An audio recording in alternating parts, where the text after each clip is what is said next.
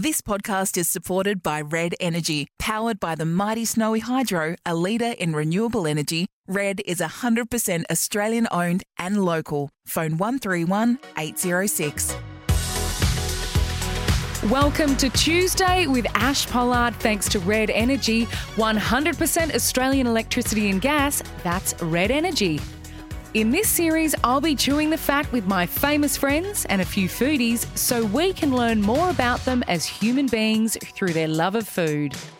My guest today is Emma Hawkins. I've known Em for four to five odd years and quite frankly, I can't even remember how we met. But since then, it's been a lovely little friendship which has seen us go from youthful foxy Cleopatras to mothers, accomplished businesswomen and whizzes in the kitchen. Although Em still might have some work to do in the baking department. I wanted to talk to you about unicorn cakes. Oh! Famous yeah. Emma Hawkins and her baking prowess. Amazing businesswoman, entrepreneur, fabulous mum, wife of footballer Tom Hawkins and uh, queen in the kitchen when it comes to baking. Let's chat this unicorn cake now that you did bake for your daughter, Arabella. How old was she? That was for her third birthday. That was actually, um, Ash, that was actually a step up from the year before, which was the Peppa Pig hotel cake, um, which looked like Peppa Pig had been murdered and...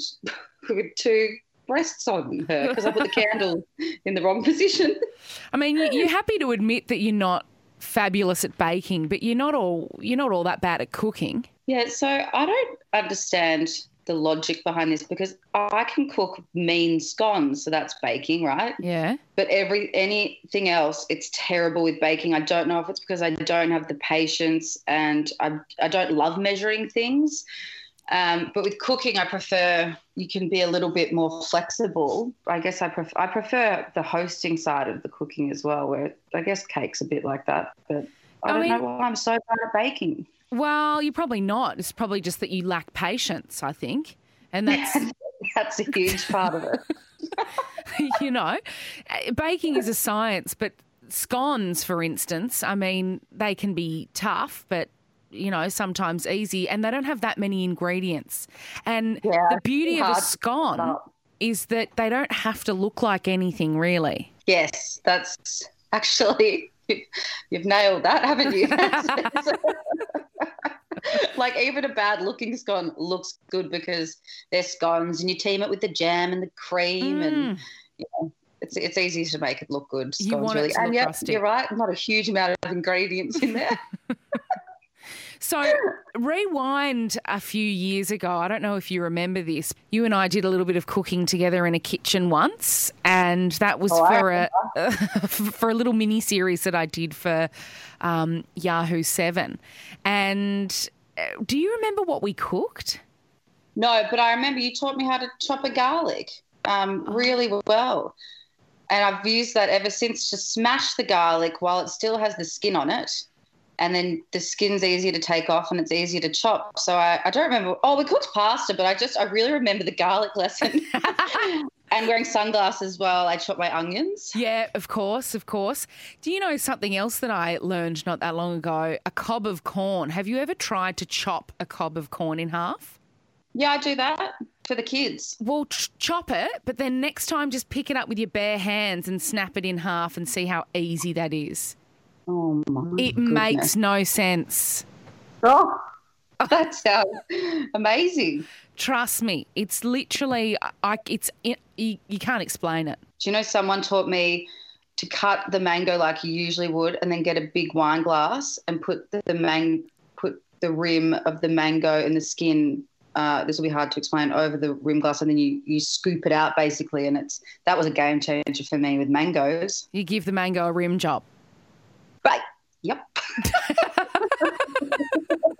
Is that a bit too X-rated? Sure. Um, so you've got two girls. You're currently in isolation once again because we are doing I S O two point oh here in Melbourne. Um, yeah. And you live on a property in Geelong and you are mm-hmm. without husband because he's had to go away for the A F L football. Um, yeah, how basically for the foreseeable future. Yeah. So initially it was six weeks and now it's goodness knows. Oh, no. Initially it was three weeks, then four weeks, then five weeks, and oh. now it's three months. Oh, truly. We might try and, and get up there somehow. I think there's the A F L are organising shuttles, I think we're calling them, uh, of different types of hubs where we can get up and, and quarantine for two weeks and then we can see the boys. I'll try to do that. I've just obviously I've got uh, I'm launching a clothing line with Series Life and has have my own clothing line and a few other things in the pipeline for August. So anyway, that's that's boring stuff for everyone to hear. We don't need to talk about the logistics of my life. Oh, the logistics of getting up to the footy is um yeah maybe not that interesting, but it's no. like the situation that you find yourself in though, like it's unique. It's really unique totally. Because you don't really think about if you've got a partner. You don't think, oh, yeah, my partner's just going away for work. But you legitimately, legally can't just travel and go and see him whenever you want. He can't come back here either. Like, that's hard. Mm. And then you've got your two girls as well. I think it's such a unique position, and I can't even imagine the people that are in worse positions as well. And I think, but sometimes we need to cut ourselves a bit of slack at the moment, because I think we all get scared of saying something without prefacing, oh, but it could be worse, or other people have it worse. It's still, you know, our, like every person's individual reality is, is their, like is relative to, to them. Totally. Like you, you're pregnant and I can imagine all you want is your mum around at the moment to help um, and to, you know, go go to a doctor's appointment with you. There's no matter how small or big anyone's challenges are at the moment, they're all challenges. Um, we didn't have any real lead time for Tom going, so that's what kind of threw me, I think. And we're a real team at home. Like I'm a working mum and he's a working dad, and we've just got it down packed at home. And since he's gone, I am terrible. Like I'm just I don't want to admit this publicly, but shit, he does a lot at home. I have to say, obviously, Instagram is a complete and utter lie because you look like you've got your shit together. No, no, not at all. Like I'm just, it's just survival of the, the fittest at home at the moment. Are you currently hiding away in the butler's pantry with the kids wreaking havoc? I'm walking around the house trying to, so I've got Belle's out of the house at the moment. She's the she's the trouble one, not the trouble one. I don't want to label her, but shit, she's hard work at the moment. And Mimi, the one-year-old, she's easy. She's having her nap, so hopefully she'll stay quiet for this podcast. Arabella and Primrose, beautiful names, very old school. Where did they come from? Uh, Arabella, I read, I, I saw that name for the first time. I was reading a Jackie Kennedy um, book, and her, it's actually a really sad, sad story. Her fir- firstborn was a stillborn, and she called her Arabella, and I remember reading that when I was fourteen or fifteen, and I just always loved that name. And Primrose was actually, my sister loved the name Primrose, and I asked her if she wasn't having if she was sure she wasn't having any more children, so she said she wasn't, so I kind of stole that off my sister. So you got to get first in best dress, don't you? Yeah, well, she did assure me she was only ever having one, so I I um I just I loved that name. Tom didn't love it at the start. It took him a bit of convincing. Um, it's unique. I like very much. What have you done with baby names? Well, I don't divulge any of my baby names, but like yours, I'm very Old English. Um, yes, I can imagine you are. But but Old English in a sense that you wouldn't really hear them now, or maybe they would never catch on either. Yes, love that. Yeah. Mm. Well, I hope, because I don't want my unique name to then become a common name for the masses. As soon as I announced Primrose, everyone started saying, oh, Primrose in the Hunger Games. And I'm like, what? What? Oh. I didn't know that it was Primrose in the Hunger Games. And fast forward a year later, like, we're basically in the Hunger Games. I'm trying to get to District seven to see my husband. Oh, oh, that's so good. Oh. You're listening to Tuesday with Ash Pollard, thanks to Red Energy. one hundred percent Australian electricity and gas. That's Red Energy. So, okay, you grew up in Denny in New South Wales. Yes. So you're a country girl at heart. What yeah. was what was our family food culture like for you? Was your mum a bit of a, a beast in the kitchen? Not in a traditional farmer's wife sense. Um, like Tom's mum, for example, he was a country boy too, and because they were on, from a really big working farm, the men, you know, they'd go out in the mornings and it was lasagna and salads and salmon for lunch, like big meals every day for lunch. Um, my mum was a really good cook. Uh, but we, which, oh God, I don't want to throw under the bus. We might do things a little bit differently in our households. Mum would make a basic meal for the four kids and we'd sit down and eat our veggies and meat. And then Mum would cook another dinner for her and Dad to sit down at eight p.m. after the kids oh had gone to school. Oh, my gosh. Like that was, I couldn't even fathom doing that. I mean, we, we kind of, Tom and I already kind of eat at six o'clock with the kids or have something on the couch after we put them to bed. So Mum would kind of focus a bit more on her meal with Dad and they would have a real sit-down meal while we were all in bed. Um, Mum's great with salads and I think I've started, I'm really enjoying, love making my own salads. That's interesting. I'm not fabulous at salads. I feel like my repertoire for a salad is very, very limited. Interesting. Mm. And the and the dressings too. Like, give me a good dressing that's not your traditional balsamic and olive oil yeah. and you know what. Like, what are we talking? I'm doing one at the moment with it's basic, but it's garlic, um, lemon, salt, and Greek yogurt. Yum. What else have I put in it? Is there a bit of vinegar in there? It's good. Then you just drizzle it over just lettuce, nice lettuce leaves if you want, and then it's just nice and, you know, I like zangy, like tangy. Tangy, zangy. zangy. I like zangy. Let's just coin that one, shall we? Try this one. I did this one the other day, and I have to really go out of my way to look um, these dressings up. But I did um, anchovy, garlic, red wine, vinegar, olive oil. I think that's all I did. And then I whizzed it up, and it was delicious. Just don't go O T T with the uh, anchovy because then that's a bit offensive. I don't love anchovies, so I'm just probably going along with you on this. I don't oh. know if I'll make it. Oh. Like Come you either on. Like anchovies or you don't. Do you ever use them to salt a dish? No, maybe I just, you know what, I think anchovies was one of those foods when you were young that you just decided you didn't like and now I have not given it a go.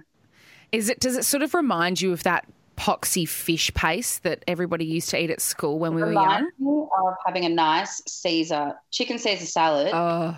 and then they put crap fishy random things all through it and then even once you pick them out you can't get rid of the taste. It is an acquired taste, isn't it? Apart from anchovies, what are some of your favourite um, foods that you ate when you were a kid? Oh, when I was a kid, just, you know, I was a pretty basic country girl. Put some meat on my plate and I'd be pretty happy. So you weren't you weren't a fuss pot? No, not too bad. My brother was a huge fuss pot. I wasn't too bad. We were always made to eat everything. I probably became a little bit fussy when I, I went away to school and we weren't made to eat anything. It was basic, basic food at school. Um, when you say at school, you meant boarding school? Boarding school. So from twelve or thirteen, I had basic food so up until eighteen. Are we talking prison food kind of vibes or did they have a oh, nice selection? Probably better than that. It was during the time where, you know, health started being a bit on their minds. So instead of cheese and gherkins on, on a salad, it was breakfast, breakfast, lunch and dinner. Jeez, that sounds nice though. We're not like, what about like a Rogan Josh or something like that? For dins. It was good. It was just because it was mass food. It was, you know, lasagnas and stir fries and stuff. It was mass.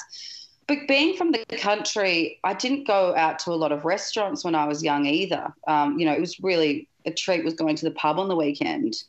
So it wasn't until I started working at Gourmet Traveller. My, so I went to uni and then got a job in sales and, and advertising at Gourmet Traveller that my eyes were really opened up to the world of food and cuisine and the industry and the business side of things, but the the food as well and, and the options that we have in Melbourne and Sydney and Brisbane, like everywhere. That really was a huge educational process for me. I didn't know about that. I didn't know you worked for Gourmet Traveller. That's really interesting because I'm yeah. obsessed. That must have been so fab. It was amazing. And Anthea Lucas was the editor when I was there, and, and she's still somewhat of a mentor for me, who I keep in touch with. And it was um, it was fantastic. The restaurants we would go to, and just everything I, I learned about the industry, just from an advertising point of view as well. Like, a lot of my clients were De Bortoli Wines, Mario Olive Oil, like a lot of food and, and F M C G clients, like supermarket clients. So I got to, I had, you know, learn a lot at, at the age of twenty-two on that, on the food side of things. I just, the only thing was I knew how to eat well. I didn't have the budget for it, and I couldn't cook it myself either. So it was baby steps along the way. Oh God, story of our lives. Yeah. Did you, did you, when you were working for Gourmet Traveller, um, were you often sort of given free meals or, or sent away to try new restaurants all the time? So because I I think editorial definitely would have. I was in the advertising and marketing, so a lot of it for me was wining and dining clients. One of my clients was San Pellegrino, so each month they had the San Pellegrino reader dinner, which I headed up, and we would go to the newest restaurant each month uh, around Australia and host reader dinners, which was, that was wow, my favourite. I loved that. What was the most memorable thing working for Gourmet Traveller? I learnt a lot. My manager, my first manager was, I was a real confident kid out of uni and needed to eat some humble pie, and boy, did she give me some. She gave me a whole lot of it. Um, in a really good way, looking back, I, I was only there for three years, I think. Not only, that's quite a lot of time. Um, but I learnt a lot from her that I still, you know, take on to this day, and, and having connections in the industry. And then also I, I got along so well with Anthea Lucas, and I just think she's a phenomenal and formidable and very innovative woman. Um, so I, I still enjoy and appreciate being connected to her, and, and still keeping in touch with her to this day. Any famous chefs that you may have met along the way? I feel like I met them all at some point, but, you know, you wouldn't have. I was, you know, there with the clipboard or yeah, back. You wouldn't kind care of either. That's not the type of celebrity yeah, that you'd yeah, be falling all I've over. Learnt enough, I've learnt enough to know to not say anything about them, that's for sure. Oh, God. Yeah. I met Massimo Bottura once, and do you know who that is? No. Oh, well, who's that? Forget it. Don't worry about it. It's oh. not going to mean anything.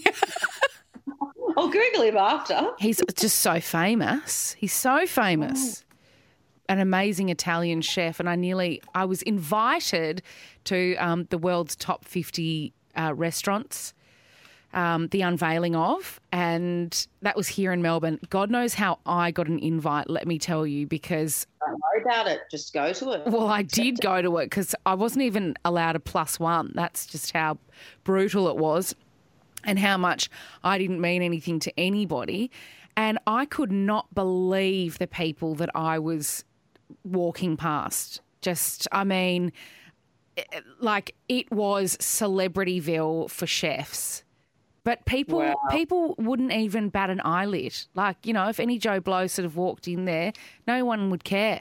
I swear Anthony Bourdain was there too. Like, that was cool. The, um... Every industry has that. I yeah. mean, even with celebrity culture, for me, I could meet a celebrity and be pretty cool about it, I reckon. If I met a Real Housewife of New York, I would lose my shit. I looked at getting Bravo, like flying to New York for BravoCon. That's like comic nerds have those festivals. Like, this is a Housewives reality show. Like, I honestly was going to go if I if my child was a bit older and I could justify leaving her at home. I never, I don't understand this. By leaving a nine, an eight-month-year-old at home to go follow housewives around America. I don't understand your obsession with it. Like, you are obsessed. They are so off the charts crazy. It makes you feel good about yourself. So at the end of the Haven't day, you watched you, Australian reality television? I don't even watch the Aussie Real Housewives. I, own, I don't watch any reality T V apart from The Housewives. I might get into maybe Farmers Wants a Wife. I probably won't. I'm just, I like my routine, put the kids to bed, and then I watch a trashy housewife episode, and then I fall asleep. The end. The end. So my amazing life. So what have you cooked yourself for dinner then? You've fed the kids, you've cooked yourself dinner, and you're about to sit down to the housewives. Babe, I'm struggling at the moment with the cooking. With, like I'm just I'm cooking stuff that I know the kids will get through, so we don't have a World War Three when Arabella sees something she doesn't want to eat, and then that just is going to throw off the bath time and the bedtime routine. But if I am cooking for myself and not eating the kids' food, I treat myself and buy a very good sirloin steak from our local butcher, mm. and I make a very nice vinaigrette uh, dressing and green salad or a couscous salad to go with it. Nice. Yeah, so just you're just it. you're just simple then, aren't you? Just like meat, three veg, meat or salad. Yeah, unless I'm hosting. Like if I'm doing a dinner party, I love to get creative and put time and effort into it. I enjoy the process of cooking when I have time, where at the moment I just two kids on my own don't have a lot of it. So I, I saw the other day you posted um, a home delivery meal service, Smith and Co. Is that what's happening yeah. at the moment because Tom's not around? Yeah, I'm doing a bit of um, deliveries and then I'm cooking, yeah, three or four nights a week. Because um, I do enjoy cooking, but it's usually for Tom and I, and he enjoys cooking as well. So in our household, we kind of tag team who wants to do. So we'll feed the kids, and unless it's a meal that we really want to eat with the kids, Tom will go off and do bath time, get the kids kind of in their pajamas while I've got forty minutes in the kitchen to cook. And then we both put them to bed and then we sit for our meal, or I'll do bar time and he'll cook. We just have our little groove going. Quite like that. Very good um, team effort there. Just yeah. on the home delivery um, scenario, I have just put together a baby registry. And it's not something that I was going to do, you know, like a bridal registry but for baby shower. But I put it together because I can't have a baby shower because of COVID and isolation, et cetera. And family members are now starting to ask me, what do you want? And I've bought everything myself thus far. We pretty much don't really need anything. So I've put yeah. together a, a list. And on the list are things like vouchers for a cleaning lady, vouchers that for laundry service, a boob job. Uh, it is actually on there, but it is a joke. So, you know, no one's gonna no one's gonna give me ten grand for a boob job. But I, I did put on there um, home delivery meal service. Just, you know, a local one, nothing gross. Like it's actually yummy. It's yummy that stuff. Is, that's a good idea because you will not need any more swaddles or bunnies or yes. God, that is genius, and so clever about the cleaning um, voucher as well, because you will want, I'm hoping for your sake these restrictions are lifted, you want your mum, like, and no one else, and I can relate to it even at the moment. I don't obviously have a newborn, but at the moment in Geelong, I don't have any family here, and whilst I have the most amazing friends and support, no, no one and nothing compares to that family support where you know, your family can come over and you can tell them to F off and you can not get out of the dressing gown and you can do all of that stuff.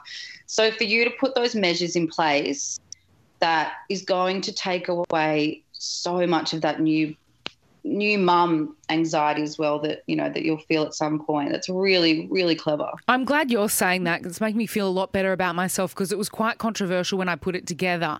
A few oh, people called me out for being... controversial. Well, a few people called me out for being greedy. Some people have called um, specific items out on the list too expensive. And I think to myself... Oh, you can't win, you know, you just can't win. Yeah. You're just trying to do what's what you think is right for you and how it's going to be easy for you, as in yeah. me.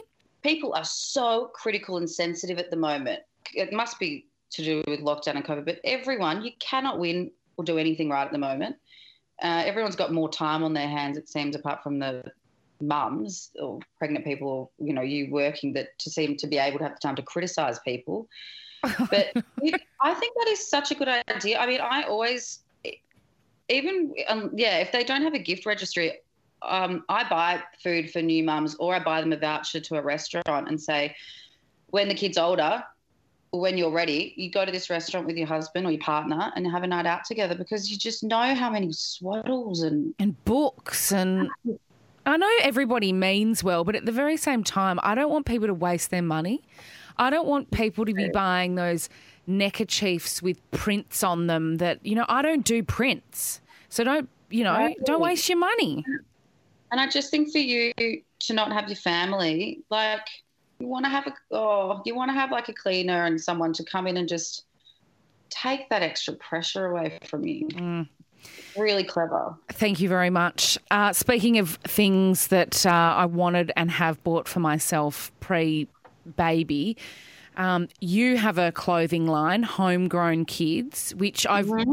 which I really have. Um, I've got about ten tabs opened up on my laptop. Of I'll oh. have to get you something for um for the baby as congratulations, and no shame in my gifting game. You can have something for my, my business where I get wholesale, obviously. Thanks. But, you know, you've you've done something amazing, and it's absolutely, I mean, I feel like it's gone off like a frog in a sock, because everybody, every man and his dog is frothing over your kids' range at the moment. It's beautiful. Congratulations. How? When did you come up with the idea? Um, did it sort of happen quickly, or has it sort of been a little project of yours? Um, bit of both. After I had Arabella, I I loved old school clothes and, you know, the traditional Liberty prints and the collars. I just loved kids looking like kids and mm. babies looking like babies and not having wearing crop tops with glitter on it the whole time. Um, and I just I knew that there was.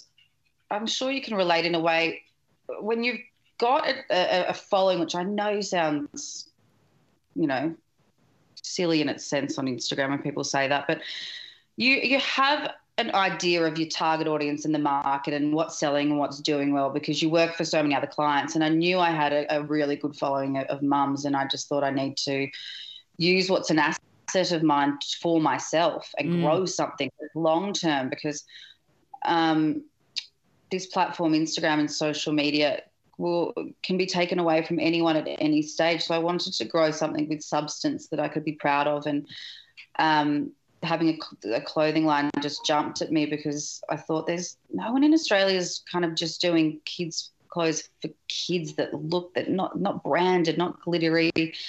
And if they did, they weren't using Australian fibres. Or I'm not saying not every, there are amazing brands that do, but for me that's just such a passion of mine, to um, support our Aussie farmers. So, so yeah, that's apart, what all came. Apart from the fact that, that that your business is Australian and that, um, you know, essentially it's, I mean, it's called Homegrown Kids. What what differentiates your business, your clothing brand, from other clothing brands in Australia? You said natural fibres right there. What What else?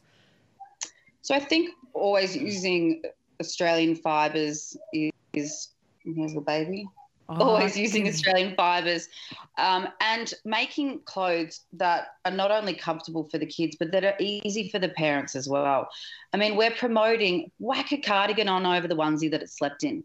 It's all good, and it, the cardigan will go with the onesie and it'll still look like you've made an effort with the baby that morning. So it's just, you know, getting that fine line of making it easy for mum, making it comfortable for baby, and making sure it still looks really cute too. I love this. I love it. And I'm so excited. Like I said, I've got so many tabs open, ready and waiting Aww. to push the go button when I need to, because obviously I don't know the sex, but congratulations. I love the brand. I will be a number one client when I am able to. Thanks, Ash. I'm so excited for you. Oh, I'm thanks. so excited for you. All right. Well, I'll let you go, Em. I don't want to keep you, but thank you so much, and, and thanks for after all of this, and well done on the podcast too. This is really exciting. Oh, thank you. Thanks for letting us into your life, and uh, although you are locked down at the moment. It's having a great time. Good luck with everything. Get as thanks, many home Ash. delivery meals as possible. Thanks, Ash. You too. See you, babe. Supermum Emma Hawkins, navigating business, kids and catering. Check out Em's superb kids range online. You can find it at homegrown kids dot com dot a u, or chuck her a follow on Insta at Emma Hawkins underscore. And that's it for this season of Tuesday with moi, Ash Pollard, all thanks to Red Energy. Now is the time to switch to a one hundred percent Australian electricity and gas retailer. Call one three one, eight zero six. Hope to see you next time.